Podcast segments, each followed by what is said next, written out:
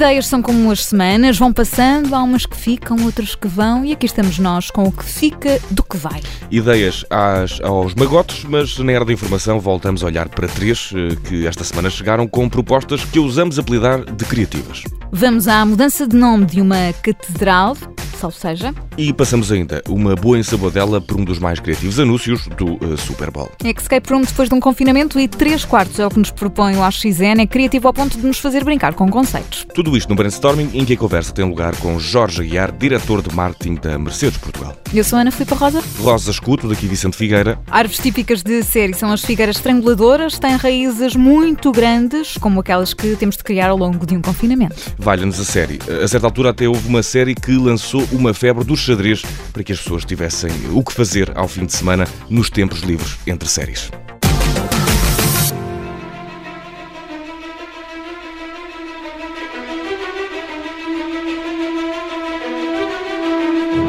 Muitos dos que conhecemos, quem sabe se também nós próprios, escapámos ao confinamento pela via das séries. Uma das vias que, quando tomadas, evitaram que a via principal fosse sacra. Produções surgiram que estimularam uma série de químicos quaisquer que, fervilhando com uma qualquer história, uh, tornaram suportável o não dar para pôr o pé na rua. Escapar pelas séries agora também é possível, ironicamente escapando não com uma série, mas sim a uma série. Ou, de certa forma, de dentro de uma série. Fugir do universo complicado de Alex Rider é o que nos propõe o AXN. What do you want? You. O AXN está a trazer Alex Rider para fora do ecrã. O complicado universo em que esta personagem tem de viver é um mote para um escape room reservado àqueles que escapem até ao Lourdes Shopping. O jovem que se vê eh, confrontado e aceita a possibilidade de, se, de ser um agente infiltrado numa escola de correção para os filhos ultra ricos, agora tem um escape room em Portugal. No escape room que nasceu no Lourdes Shopping vão ser os cenários deste rocambolesco colégio Ponte Blanc a ganhar vida. Para já, no brainstorming, eh, toca música de catedral. Não, não é esta catedral. É a catedral que agora começa pelo nome do Spotify e que com o tiki-taka dos namings pode servir para afastar outras músicas.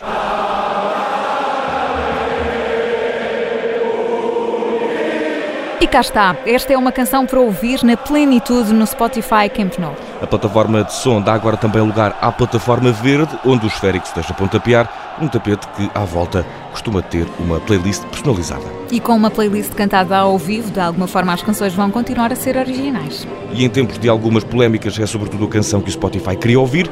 E antes de uma belíssima conversa com Jorge Aguiar, tempo ainda para atribuir o prémio Criatividade Brainstorming Febre Anunciante do Super Bowl.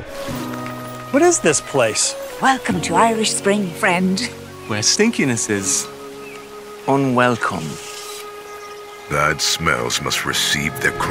Um aparente maravilhoso e medieval recanto irlandês, um forasteiro é condenado na praça pública. Odores corporais meio desagradáveis que condenam o estrangeiro a uma dura desautorização pública. No final desce sobre ele a guilhotina de odores da Irish Spring, uma marca norte-americana de sabonetes e desodorizantes. Que é uma forma menos bárbara de tratar de assuntos do que aquilo que eles eram tratados no cenário para o qual este anúncio nos remete. E faz sentido, até porque há quem diga que a civilização está alicerçada no sabonete. Sorry? I make and I sell soap. The yardstick of civilization. Nos primórdios, a Irish Spring apostou uh, no sabonete. No último Super Bowl, apostou num pequeno anúncio. Pequeno, no maior palco do mundo, a Irish Spring levou o país das maravilhas aromáticas ao espaço publicitário mais mediático do planeta. Foram sabonetes e desodorizantes levados a milhões de olhos. Tentar que se veja um cheiro, um anúncio que brinca com os sentidos, amador, não pode ser. Já a seguir no Brainstorming, estamos à conversa com Jorge Aguiar, é o diretor de marketing da Mercedes-Benz Portugal.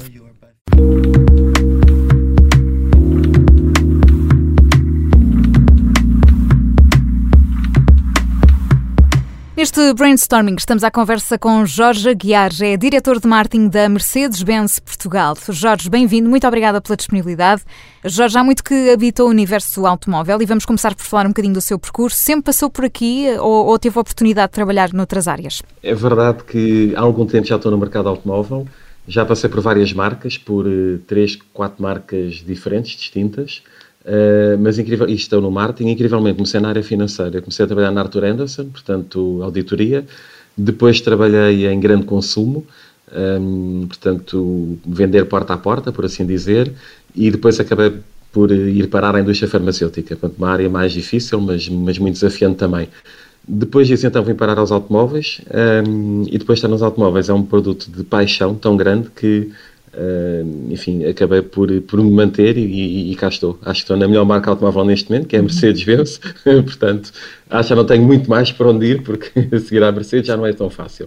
Certo, e portanto este universo automóvel é algo que, que o fascina, sempre, sempre foi assim, consegue, e já nos explicou aqui as áreas todas por onde passou, são áreas diferentes, mas uhum. uh, uh, conseguiu tirar delas também coisas que aplica hoje em dia no mercado automóvel?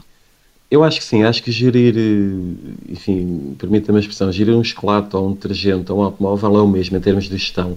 Claro que depois a emoção de cada um dos produtos é diferente, o posicionamento é diferente, o segmento onde se insere é diferente, mas em termos de gestão, em termos de, do trabalho que fazemos, acho que é exatamente o mesmo. Portanto, com diferentes variáveis, com diferentes posicionamentos, com diferentes formas de trabalhar cada uma das marcas ou cada um dos produtos, mas o automóvel tem uma componente muito emocional e em Portugal é, é de facto um dos, enfim, dos bens mais mais importantes para, para nós, não é? para os portugueses em si. Certo, já vamos falar também da pandemia, porque trouxe aqui uma série de novos desafios também ao, ao universo automóvel, mas já eh, no mundo pré-pandemia havia uma série de desafios que o setor automóvel já enfrentava, eh, a transição, por exemplo, para os automóveis mais ecológicos, como é o caso dos elétricos, como é que tem sido, como é que tem sido ultrapassados estes desafios eh, também?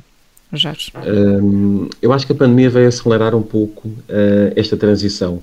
Uh, se bem que, por um lado, acelera, por outro lado, fez-nos estar parados muito tempo. Neste momento, no mercado automóvel, uh, nas marcas em geral, não têm capacidade de entrega de viaturas para a procura mundial que existe. Porquê? Porque as fábricas um, pronto, acabaram por sofrer da pandemia per si e, como disse muito bem, pela transição que está a ocorrer no mercado automóvel. Estamos a falar de uma indústria que será completamente nova daqui a 2, 3, 4, 5, 6 anos. Portanto, estamos a falar de veículos naturalmente plug-ins, veículos 100% elétricos, terá, estamos na fase clara de mudança, de o próprio veículo elétrico ter uma autonomia muito maior, portanto, nós hoje já temos mais de 700 km de autonomia em veículos nossos normais de produção uh, já a circular nas nossas estradas, mas é uma autonomia muito, muito elevada. Uh, e, e, acredito que eu, quando digo isto, as pessoas às vezes dizem 700 km, isso é mentira. Não é mentira de todo. Uh, nós temos automóveis que fazem uma condição lá, defensiva, fazem garantidamente 700, 700, 700 e muitos quilómetros de autonomia. Já o fizemos, já o testamos, inclusive aqui em Portugal. Portanto, há uma transição muito grande. Mais do que isso, é todo o negócio que implica um investimento gigante a nível de uh, trabalhar novas plataformas, novas formas de, uh, enfim, de, desenvolver e de construir e de comercializar também o automóvel. E, portanto, há, eu diria que não há uma evolução no mercado automóvel, há uma revolução neste momento uhum. a decorrer no mercado. É mesmo uma revolução que está a acontecer. Não, não falamos só de um automóvel, falamos de algo que uh, é um hardware com software, basicamente. Estamos a falar de uma revolução a nível do software também, do, dos automóveis. Portanto, é, é, de facto uma revolução gigante que está a acontecer no nosso mercado. E esta, e esta questão ambiental está no centro também da estratégia de marketing da, da Mercedes?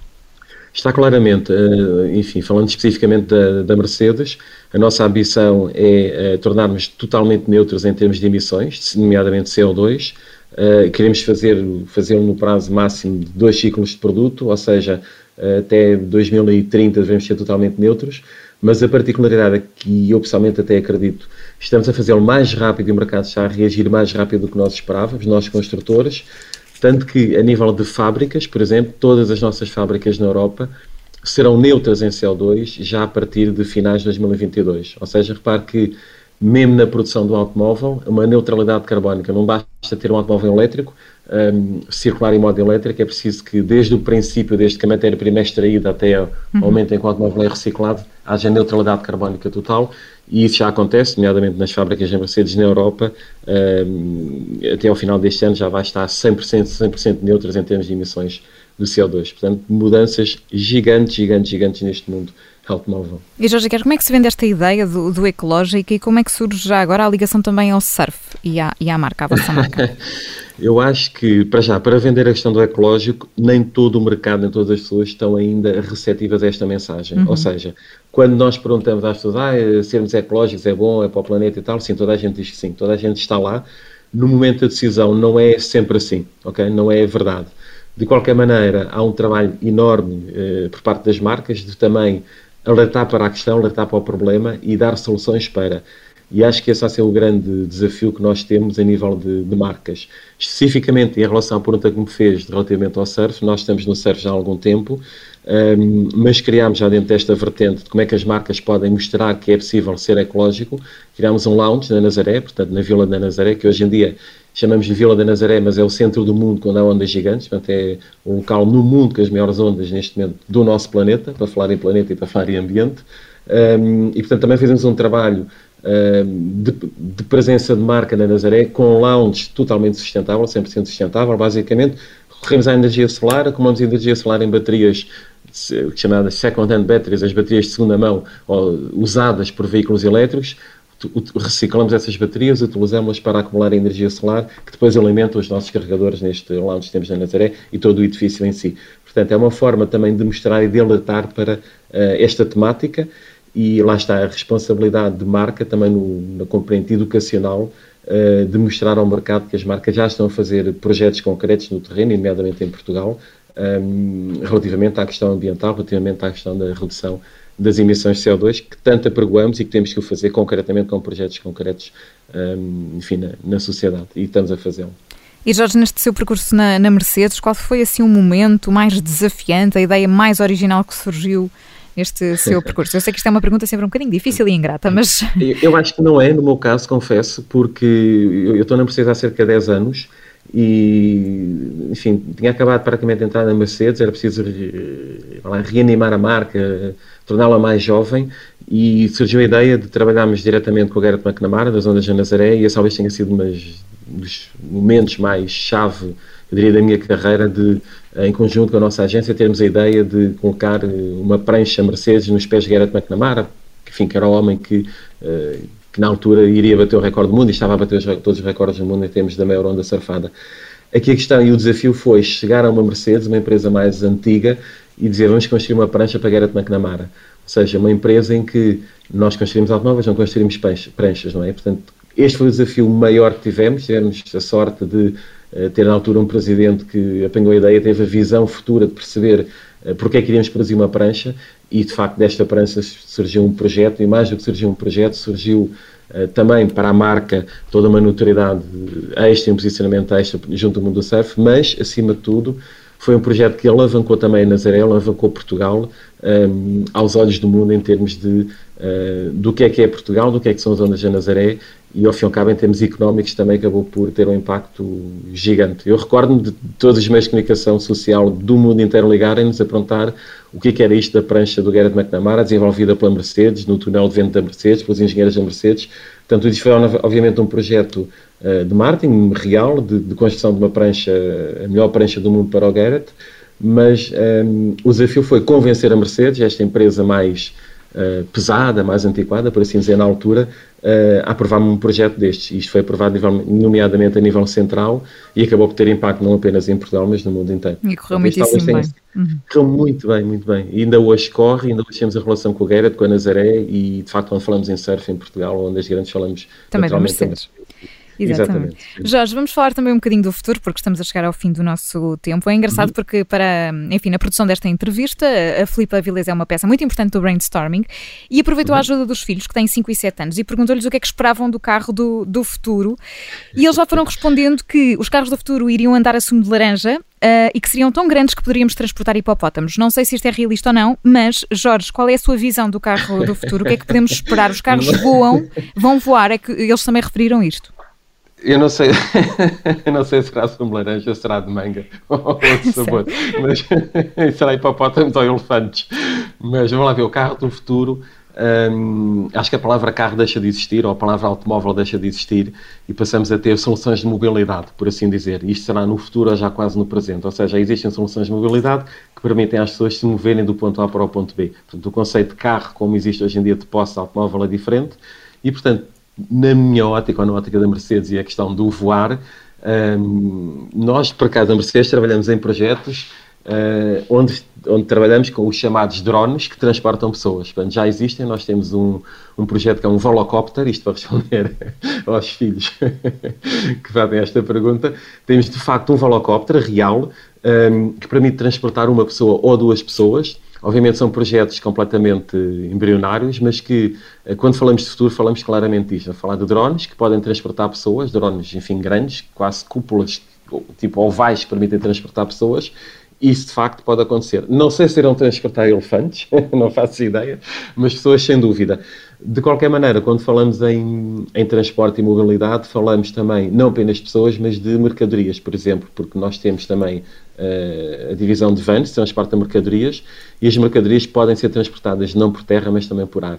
Portanto, em termos de futuro, há de facto todo um novo mundo que deverá estar a surgir um, eu estou com, com, com, essas crianças, de facto, elas têm uma imaginação muito fértil, mas estão certas, uhum. estão certas, porque não será só por estrada, será também por ar que as mercadorias se irão transportar, as pessoas se irão transportar, uh, não serão teletransportadas, isso não existe, mas irão uh, existir projetos, e já existem projetos, de facto, de, de transporte de, enfim, de pessoas, de mercadorias, através do ar. Muito é bem, verdade. a questão do sumo de laranja, depois vamos pensar no assunto, não é, Jorge? capaz de ser um bocadinho mais complicado. Jorge, muito obrigado pela disponibilidade, obrigado por ter estado connosco. Até à próxima. Muito obrigado, obrigado.